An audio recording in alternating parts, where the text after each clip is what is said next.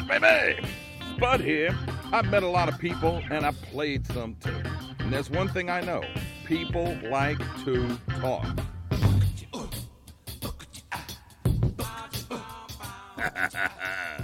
it's the Spudcast. That's where you at. Hey, where you at, baby? Hi, I'm Megan. Thanks for joining me here on the Spudcast podcast while I'm talking out my ask. Joining me uh, today, Adrian Bruneau, who is a lobbyist who loves New Orleans, former Marine, uh, an all around guy who means business. Uh, so we'll talk to him about helping to promote Mardi Gras and uh, the Sewage and Water Board. But first, this. Hey, what you got going this weekend? Can't go to the game, you can't even tailgate, so what you gonna do? Go fishing! Get yourself a licensed and insured charter guide on lasaltwater.com. Super easy to follow that website. What you gonna catch? Where you wanna catch it? How you wanna catch it? All the big ones are waiting for you, and to top it off, you'll still be able to watch the game on TV at the lodge at the end of the day of fishing. Sounds great? Got an open spot for you, babe. You want in? Just sign up on lasaltwater.com. Hello. Adrian Bruneau, you lobbying so and so. How's it going, man? I'm doing great, Spud. How are you? Uh, you know, just trying to stay in front of the parade instead of behind the horses, man. Just just like always. I appreciate you taking the time joining the Spudcast here today to talk about uh, uh, several things. Uh, but first thing I want to talk about is just you. I know a lot of people know your name. They don't necessarily know all the irons in all the fires that you have. You're a lobbyist, but you're you're you're a, a different kind of lobbyist, I think, because you take on a whole bunch of different things. Um, so I, I really, I mean, how did you get into this stuff? I know you're a Marine. I know you were active. Uh, well, you had like two, three tours, and you're in reserves, and now, and you go from that to being a lobbyist. That doesn't, that doesn't, I don't know. It doesn't seem a logical stack to me. I've been around politics my entire life. A lot of people know who my father is. He's a Yeah. great guy. He was in the legislature for a long time. He's been on the ethics board now for about seven years, and so it was something that I grew up around from a, the age of about four. I think I handed out my first push card. Again, granted, I didn't really know what politics was back then, but that progressed, and over time, uh, being from a political family, obviously, I was involved in my father's campaigns, and then in the teenage years, uh, with a strong back, you get recruited for a lot of different campaigns or people that know your dad, and Yeah. go, go put up signs. So I started doing that, and then that just progressed on and on throughout my life, different levels of involvement with campaigns and and helping people, and then um, you know got out of the Marine Corps and, and finished up at UNO, and um, really thought about working with campaigns and uh, that I, I thought I could, would make a difference to the city of New Orleans. I worked with Ron Forman um, when he ran for mayor. I thought he would have been a great mayor for the city of New Orleans, and I, I worked at the zoo when I was a, a young kid and a teenager, and Were you a I re- scooper at the zoo since you had your strong back? I strong back and a clothespin for your nose, huh? I was a I was a junior zookeeper. Uh, it was a program that was started in 1982, and I was a in the second class in 1984. Got Hmm. to go to Australia with them. Really, really great program, but always stayed politically involved. I worked for former Senator John Hainkel, was a great influence on me. State Senator Ken Hollis. I worked with um, you know the I worked in Congress. I worked around Bob Livingston, um, and I just got to see government at every different level. So you know how to Um, make sausage, in other words. I did, and I knew the legislative process very well. Uh, it, it wasn't an option. I had to listen to that and WYAT, the oldies channel, when I was riding around with my dad on the weekend. So it was just like politics and oldies. I'm pretty good at both of them. Uh, well then so so it, i mean all this this uh political experience you got that's what that's what got you into lobbying i mean you you were forming a lobbying group to promote mardi gras and i mean that's that's not normally i mean you hear about committees being formed or mardi gras crews or all the crew captains get together and and bang a drums but you're actually it, this is basically a lobbying organization the mardi gras alliance to push Mar- it's specifically coming up in 2021. I mean, yeah. it's just a, it's a, it's, it's, it's not political though. I It's mean, not political because I believe that, like me, I love Mardi Gras. I learned how to drive all the back streets of New Orleans because my father loved Mardi Gras and continues to love it to this day. Still rides on our float, but I mean, he he would shuttle me. We would we would go from uptown. This is when all the parades were in different neighborhoods. Mhm. So I just got a, a, a, a wonderful, you know, living in New Orleans and growing up here and, and being involved in Mardi Gras. And in the last, you know, several years, I've seen government turn its attention to Mardi Gras and, and really start to meddle in something that uh, I didn't appreciate government meddling in. So I decided to to marry the type of lobbying I do, and I'll just for a second, I set up associations to address problems that I think need to be addressed to help everyone. I have a disaster association which deals with how the government and the private sector come together to deal with disaster, which we all know is very bad after Katrina. I have another association that deals with private sp- space exploration, which is something that took, I took on because I love innovators and I, I love the power of human potential. So you're talking to uh, SpaceX and and and and those guys. Boeing, Yeah. all those guys and and just the private side of it i think is just fascinating but but brought that together with nasa as well and um, I, I have another association that deals with veterans health and it deals with um, cbd access um, but but mostly I'm, I'm fortunate because i've been able to start these platforms create these spaces where everybody can come together we can monetize the platforms with all the stakeholders involved so i took that model and I'm applying it to Mardi Gras because I was very concerned in the last last year specifically with the ordinances around Mardi Gras. Mhm. And it just when I was a kid, you know, nobody got hurt. Everybody was safe. Their parents would be like, "You put your foot down on top of a doubloon first. You never go in, in between a float." Which You I mean, all the common sense rules that yeah, it's your it's up to your parents to teach you that kind of stuff. You know, they yeah, bring you when you're a little kid. I brought all my kids when they were little and go, no, you can't get any closer than this, or sit on my shoulders and I'll go over there and we'll get the the spear from the person instead of them chunking at us. That kind of exactly. yeah. So a couple of years ago, government really started to meddle and, and, and started to you can't you can't throw this type of stuff off the float. And, and I'm not talking about anything politically charged. I'm talking about plastic bags. I think all the crews made a very honest effort to work with the city, work with the sanitation department, and really try to get a lot of that the, the trash and the garbage because it's a monumental Herculean task. I fully understand. Yeah. But and it came like you can't have the chairs and the couches on the neutral ground and you can't have the bar. How did all this occur for 50, 60, 70 plus years? And and and we had no major problems, but suddenly government has to start sticking its hands in Mardi Gras. And that affects the hotels, it affects the restaurants, it affects all the businesses. You got two major routes. You have the Endymion route, which you know has Mid City, Canal Street. Some of these businesses make more money It's like their it's Endymion like their Black Friday, yeah. yeah. And then you've got all the businesses up and down St. Charles Avenue. Then you have the neighborhood. So my my goal was to bring together all of the the organized neighborhoods, uh, the mid cities, the Lakeviews, the uptowns, the, the lower garden districts, everybody. I, I wanted uh, bringing together all of the hotels, the restaurants, the small businesses, everybody that's who is affected by Mardi Gras. It's a lot. that's a huge well, that's a huge thing. I mean, how are you going to put them all under this one umbrella? You know, and you're making it. We got two major political parties, okay, Right. and there are millions and millions and millions of people in that, but they all have like a hierarchy, okay. I mean, you work well. You know, they got the the top of the heap, and then they got the guys who who get stuck putting the signs out. Yeah. But you know, Yeah. the the person putting the signs out don't talk to the person all the way. It's handles all the way down. You you're talking about a lot of people. And a lot of people who all have a well, they got, but they got their own stake. You know, you got. Well, I got a much bigger hotel than you, so I get more say so in Right. what goes on. You know, Indians. Uh, just I want the food. I want the culture. I want the people that do the old Mardi Gras. I want to see the the skeletons walk around. I want all the culture and history of Mardi Gras and all the fun that Mardi Gras is. Just stop messing with our fun, man. yeah. But you, I all right, all right. I'm, I'm, I'm gonna have to, I'm gonna have to throw a rock at you. Okay. My wife loves Mardi Gras, and she loved it from when she was a kid and used to see the small parades go through the quarter. Now you got to go. What do you see? You see some walking clubs. Otherwise, you got to go see uh, Chris Owens' uh, Easter parade. That's the only float type of thing you can see going through the quarter. You got these huge floats when Bacchus rolls in, and then uh, and then Endymion and and Orpheus and all the they're super crews. They can't go anywhere near the quarter. So no, should they should they now have more than just walking crews to be able to go back into the quarter and and and go up and down and parade up and down the streets? You know, because now right now the, the the mayor is trying to shut half of them down, so there's nothing but pedestrian malls, and people are going, "How the hell? I just bought this house. How am I going to get to my garage?" You know, so I, exactly. I, I I'm all in favor of what you're doing.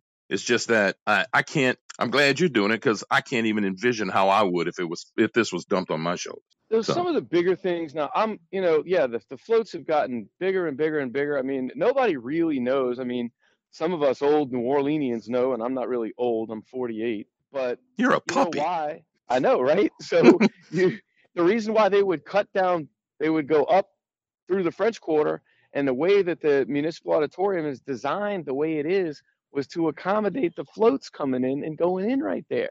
Most people don't know that. A lot of them, a lot of anybody younger than me really doesn't know that. They haven't been to you know stuff in the municipal auditorium. The pl- yeah. place has been shuttered since yeah. since uh, right after Katrina. If somebody were to step up with the money, they would dictate what's going to happen with it. I know the mayor wants to turn it into a city hall.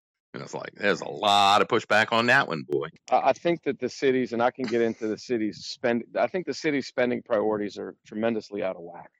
But I was very concerned when when when they started all of these ordinances on Mardi Gras, and one of the ones that they wanted to put on Mardi Gras crews last year was five hundred dollars per plastic bag alone in my stuff on my float. And I won't get into what crew I ride in, but I can tell you that I could have generated alone, I could have generated half a million dollars in fines. I promise you. I for every for every like bags. for not not not the not the colorful bags with the handles that you know two or three gross Correct. comes in. Each little dozen dozen beads comes in a bag, and that little plastic bag five hundred dollar fine. Five hundred dollars.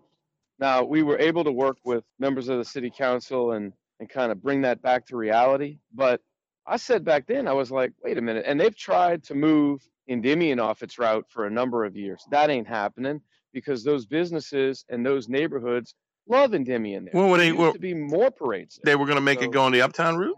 Yeah, uh, permanently. And you know, I, I think that there, there, was a lot of pushback to that. We want to make sure that we maintain our home. A lot mm-hmm. of our members are from Lakeview and Mid City and Gentilly, and that's where we our roots are, and that's where you know we we want to start out. How many administrations has this been going on? if you go back and you look at the historical ordinances around Mardi Gras over, say, about the last 40 years, there was very little activity. I mean, obviously, you had the police strike in the late 70s, and that created some some different things. But that was more of a, a labor dispute with the police department and payment. Um, and Mardi Gras just got caught in the crossfire. But if you look at the actual ordinances, it's really only in the last 10 years, really the last five, that this hyper focus on Mardi Gras has has come to where I, I see a tremendous amount of government meddling. Um, and and I just mm-hmm. government just and, and, I'm a, I'm a I'm a small I'm a, I'm a limited government guy in the first place. I really think that the more responsibility the government tries to assume, that that means that there's less responsibility that human beings are taking on to themselves. And maybe that's why I attribute some of the incidents that happened last year during Mardi Gras, uh, you know, the very mm-hmm. tragic mm-hmm. events with people being run over by floats, because it seems like every year we seem to start to push off more and more responsibilities onto the state, and I think that that creates a very bad yeah. attitude and atmosphere with people because they're like, well, I don't have to deal with it. Hey, you know, yeah, yeah. Guess what else? Guess what's been pushed off to the state and to the city? Water, flooding, and guess what? Yeah. They can't stack dirt.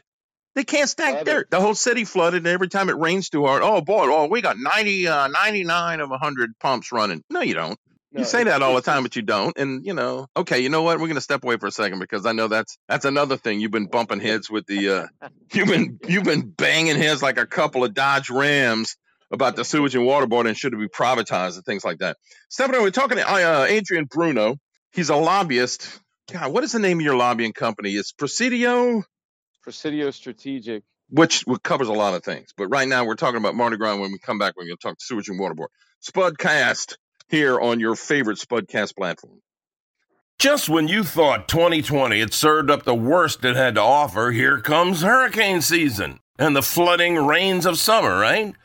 Does the sound of thunder strike fear in your home in a good year? Well, I can't help you with pandemics or Saharan sand, but I can tell you how to fix your flooding problem. Call the team at Home Team Elevation. Their precision home raising equipment will lift you above the floods. It's height done right, guaranteed. Get your flooding problem fixed now with the Home Team Advantage. Experienced, hands on, local owners. In the worry, stop insurance rate hikes. You want design choices? On the home team, you're the MVP. So don't wait, elevate with Home Team Elevation because the flood stops here. Get your free quote at 3011222, 3011222, or go to hometeamelevation.com. Okay, so we're back with Adrian Bruneau and uh, uh Presidio strategery things, and you. Uh, I've interviewed you before on the radio and on uh, on WLAE TV about uh, privatizing, and and uh, and you you you you know told me about. It. I went and looked up a bunch of cities. There are a bunch of cities that, frankly, have privatized everything except cops, fire, and EMTs. Everything, streets, sewage and water, everything and and they are doing great. The city of New Orleans has got his thumb on every little everything that's that's going on. And uh, I know you're not going to stop banging your head, but uh, how many band aids do you got on your forehead right now with this? uh, I tell you what, the uh, sewage and water board is something else. This is yet another thing. You know, I, am fortunate, Spud. I'm also a war fighter. I'm a Marine. I'm not afraid to take on things. I understand government very well and I, I, I just try to find the things. And I, I'm not meaning to be a hardhead. I just want to come in the room and take the governmental side players and pair them up with the private side players, and let's get to the best outcomes that we can get to. Mm-hmm. The sewage and water board, as flat as I can lay it out, is a huge problem across every demographic in New Orleans male, female, white, black. You know, it doesn't matter. It, it, it age, it, it, water and drainage show no bounds. And here's the basic problem the Sewage and Water Board has no basic master. Yes, the mayor is technically the president of the organization, and that's why I took Mr. Landrieu to task when he didn't know what was going on with the Sewage and Water Board because he was busy in Denver. And I'm like, well, you're the president of this organization. If I was the president of something, generally speaking, I'd have a pretty good idea of what was mm-hmm. going on. Yeah. What was going on was a lot of political patronage. Okay. And that's really what the, the problem with the Sewage and Water Board is. It is a pot full of money that gets doled out for various contracts, whether they're technology or drainage. But frankly, I haven't seen a lot of improvement in the infrastructure overall of the drainage infrastructure for the city of New Orleans. Now, I am not one of these folks that likes to just be a malcontent and complain before I even do that, I'm that type of guy or that person or yeah. that coach or that leader that pulls somebody off to the side and says, "Hey, look, this is a problem. We need to work on this. Let's address this. You know, I didn't want to call you out in front of everybody, but this is something we need to look at. Can we work on this?" Okay, yeah, well, you yeah. You show up with an, you that. show up with solutions. I know, I know who you are. I know, I know you. I know what you do. I'll do that three times, you know, and then then I'm then I'm going to be like, okay, well, you know, we're not gonna we're not getting anywhere, and I can tell you because I brought the the mayor and council a a solution for the surface drainage with the catch basins. I brought them a solution to redo the infrastructure.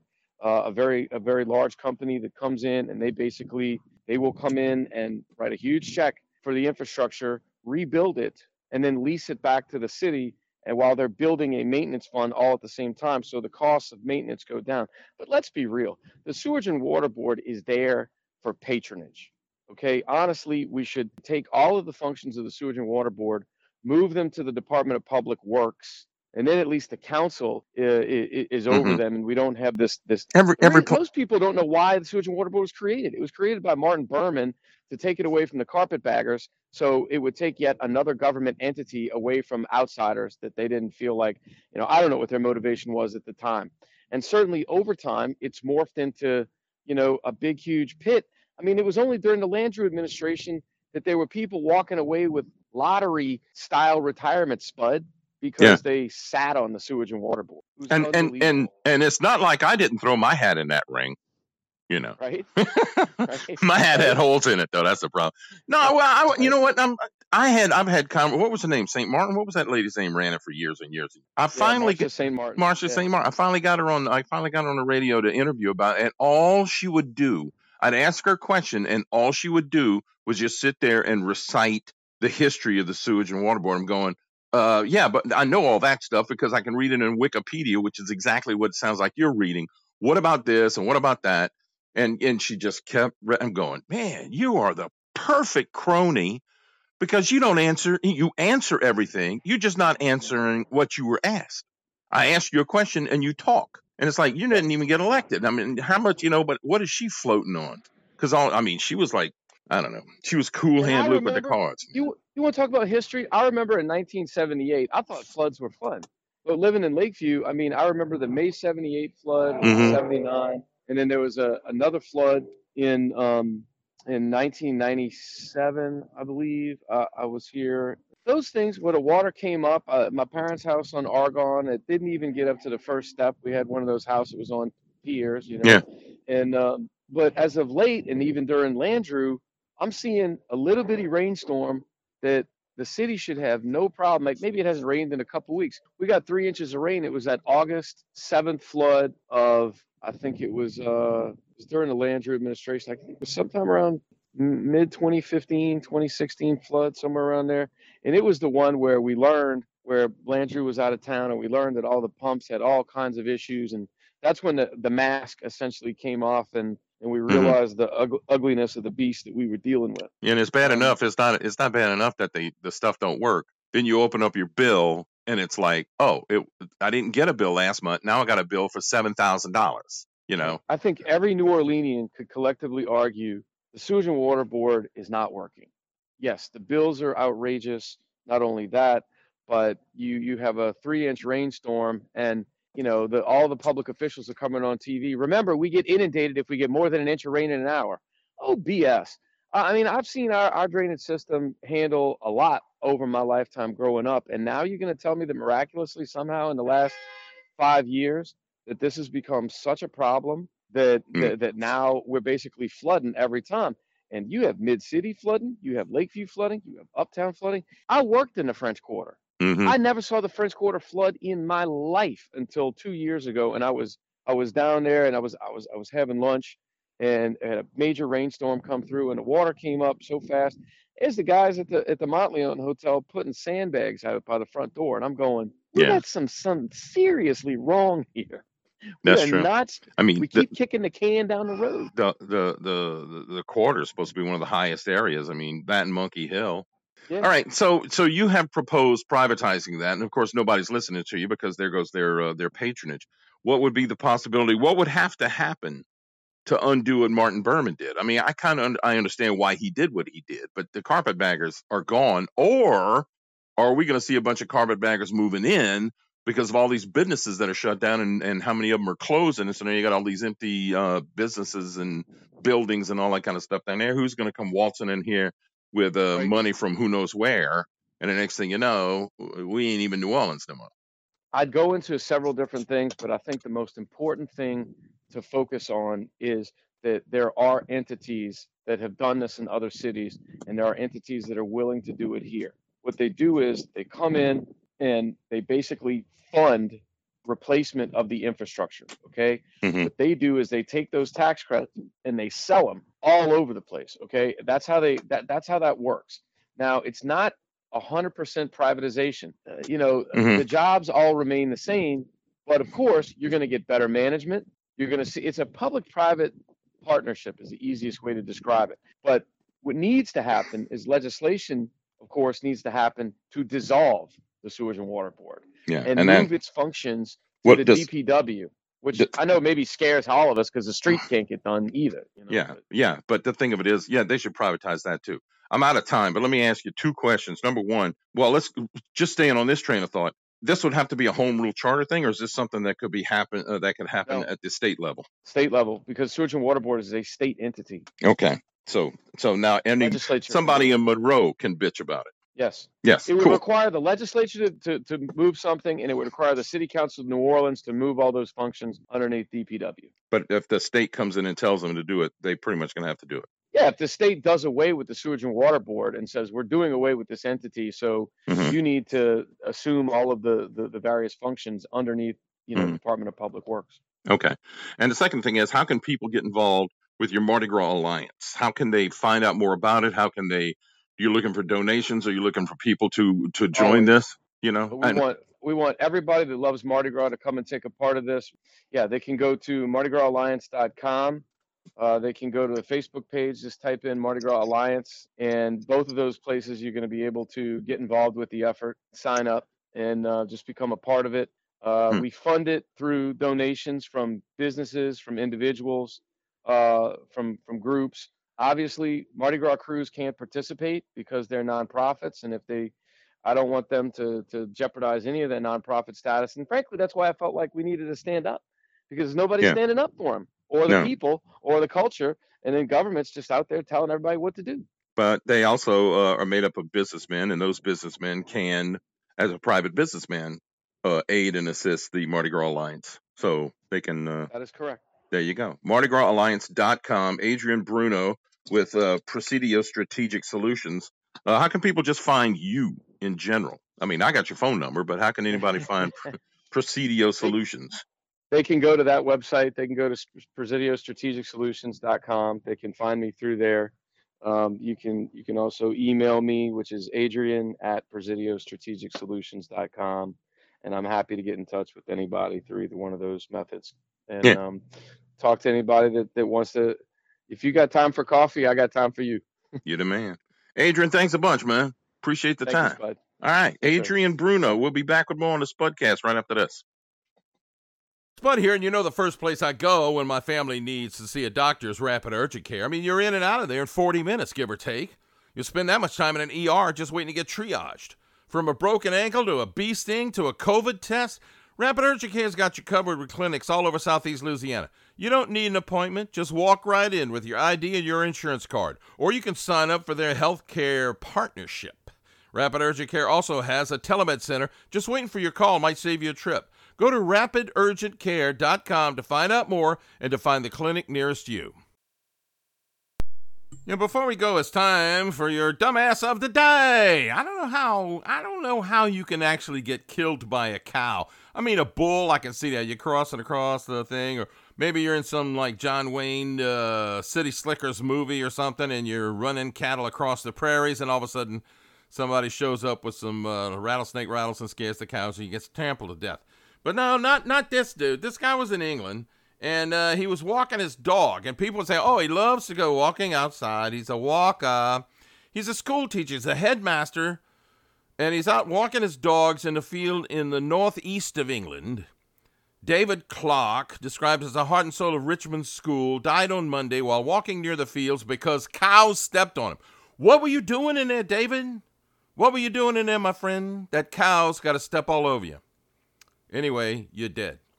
So there's your dumbass of the day. David uh, Clark, headmaster of the school in uh, the northeast of England, died from, I don't know, did the cow sit on him? Was he trying to tip it?